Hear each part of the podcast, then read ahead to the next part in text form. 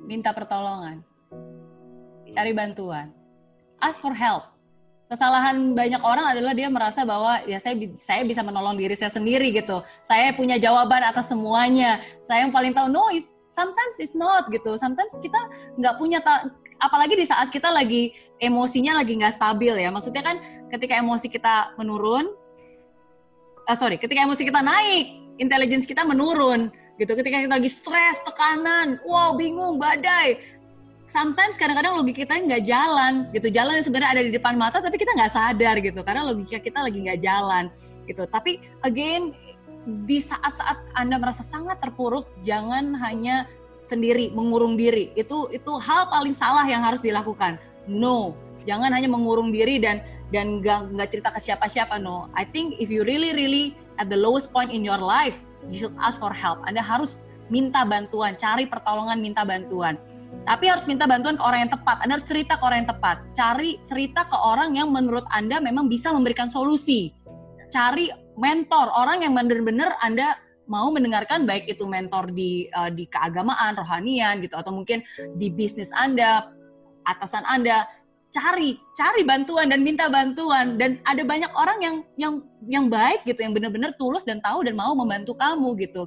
Dan bahkan um, uh, cara yang paling nggak misalnya anda nggak punya siapa-siapa at least kalau buat saya di saat saya nggak punya siapa-siapa saya, saya merasa sendirian ya kita minta bantuan kepada yang di atas kita berdoa kita curhat ya kita berserah ke atas berserah kepada Tuhan. Dan saya yakin Tuhan pasti akan menurunkan bantuannya menolong kita. Tapi kita harus ingat kadang Tuhan pun mau menolong kita juga lewat orang-orang sekitar kita jadi Tuhan mau ngirim bantuan ke kita juga nggak nggak bisa kayak tiba-tiba wow ajaib tiba-tiba muncul di depan hadapan nggak pasti kan lewat orang lain yang mau memberikan bantuan lewat pertolongan mungkin lewat tayangan video ini mungkin lewat telepon orang teman anda gitu tapi anda harus mau menerima bantuan itu karena kalau Anda tertutup dan nggak mau menerima dan nggak mau minta tolong, ya Anda akan nggak bisa, Anda akan hidup sendiri dan susah. Jadi ask for help. Wow. Tapi ask dengan orang yang tepat gitu menurut saya.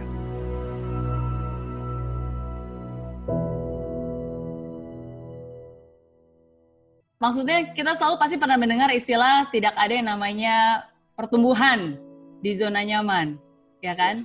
Uh, and that's true gitu. Jadi kalau Anda merasa bahwa Anda sudah puas gitu di situ ya itu pilihan Anda, tapi ingat manusia itu kodratnya selalu bertumbuh, oke? Okay? Dan tidak ada yang abadi dalam hidup ini. Kadang kita nggak mau berubah, tapi dunia memaksa kita untuk berubah. Contohnya saat ini, saat di COVID-19 ini, gitu kan? Nah, jadi menurut saya sih, um, again, Anda bisa berhasil karena Anda dulu susah-susah susah susah. Dan sekarang anda bisa menikmati hasil itu. It's fine. You anda boleh boleh saja menikmatinya. Tapi tidak ada yang abadi. Apa yang anda lakukan hari ini itu akan mempengaruhi masa depan. Jadi kalau sekarang anda oh, mudah-mudah lagi ya berleha-leha dan nggak nggak hati-hati ya nantinya pasti ke depannya akan ada dampak dan akan ada hasilnya gitu. Jadi menurut saya uh, kita harus terus bersyukur atas apa yang kita punya tapi kita nggak boleh berpuas hati dalam arti membuat kita nggak mau belajar, nggak mau mencoba dan merasa bahwa kita paling hebat, paling pintar itu salah sih. Ya di hidup ini hidup itu selalu ujian. Di saat kita susah, kekuatan hati kita yang diuji. Hmm. Tapi di hmm. saat kita sukses, kerendahan hati kita yang diuji. Hmm. Di atas kita selalu ada orang yang jauh lebih tinggi lagi. Sehebat-hebatnya Anda selalu ada orang yang jauh lebih hebat lagi gitu. Jadi ya semoga itu bisa membuat kita untuk tetap rendah hati, tetap mau belajar, tetap mau mengimprove diri gitu. Karena kan it's not just about you. Mungkin Anda nyaman-nyaman aja, tapi kan it's about your legacy, your family, anak Anda. Apakah Anda memberikan contoh yang baik kepada anak Anda dengan nggak ngapa-ngapain dan selalu mudah-mudah aja, ya kan? Selalu ada dampak, selalu ada konsekuensi dari apa yang kita lakukan.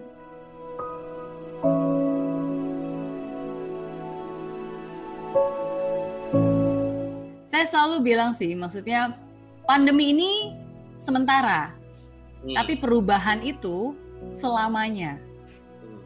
Jadi perubahan yang anda lakukan di masa-masa pandemi ini, ini akan efek banget ke hidup Anda dan itu akan mengefek selamanya gitu dalam hidup Anda. Bagaimana Anda bisa berubah dari mungkin strategi penjualan, strategi bisnis atau mungkin bagaimana cara Anda um, menatap hidup ini. Banyak orang cara pandangnya berubah gitu di saat-saat pandemi ini. Dia mungkin bisa lebih menghargai keluarganya, menghargai kesehatannya gitu. Again, jadi perubahan itu selamanya. Jadi apa yang Anda lakukan hari ini itu sangat penting untuk masa depan Anda. Jadi menurut saya hargai waktu ini, syukuri dan um, dan lakukan semaksimal mungkin. Menurut saya apa pun juga yang kita berikan, yang kita miliki dalam hidup ini itu anugerah Tuhan. Dan uh, kalau kita nggak syukuri, kalau kita nggak memaksimalkan talenta itu, nanti kalau kita nggak menghargai apa yang Tuhan kasih, nanti itu akan diambil dari hidup kita, gitu. Jadi kita harus menghargainya, menghargai, mengapresiasi, dan ingat sukses itu bukan hanya untuk diri kita sendiri. Mungkin kita puas dengan kesuksesan kita, tapi kesuksesan itu juga untuk jadi berkat bagi orang banyak untuk jadi manfaat bagi orang banyak. Oke, jadi jangan pernah menyerah. Hari ini bukanlah waktu untuk menyerah, tapi hari ini adalah waktu untuk mengejar cita-cita. Dari impossible jadi impossible. Pasti bisa.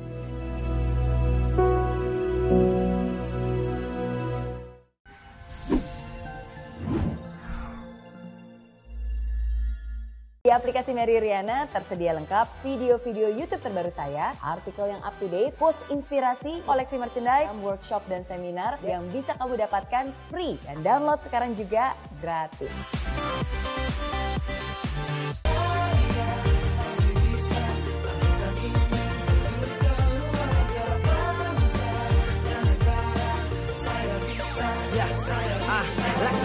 Tanpa hujan Hidup tanpa tujuan Kering dan mati tanpa hijaunya tumbuhan ah.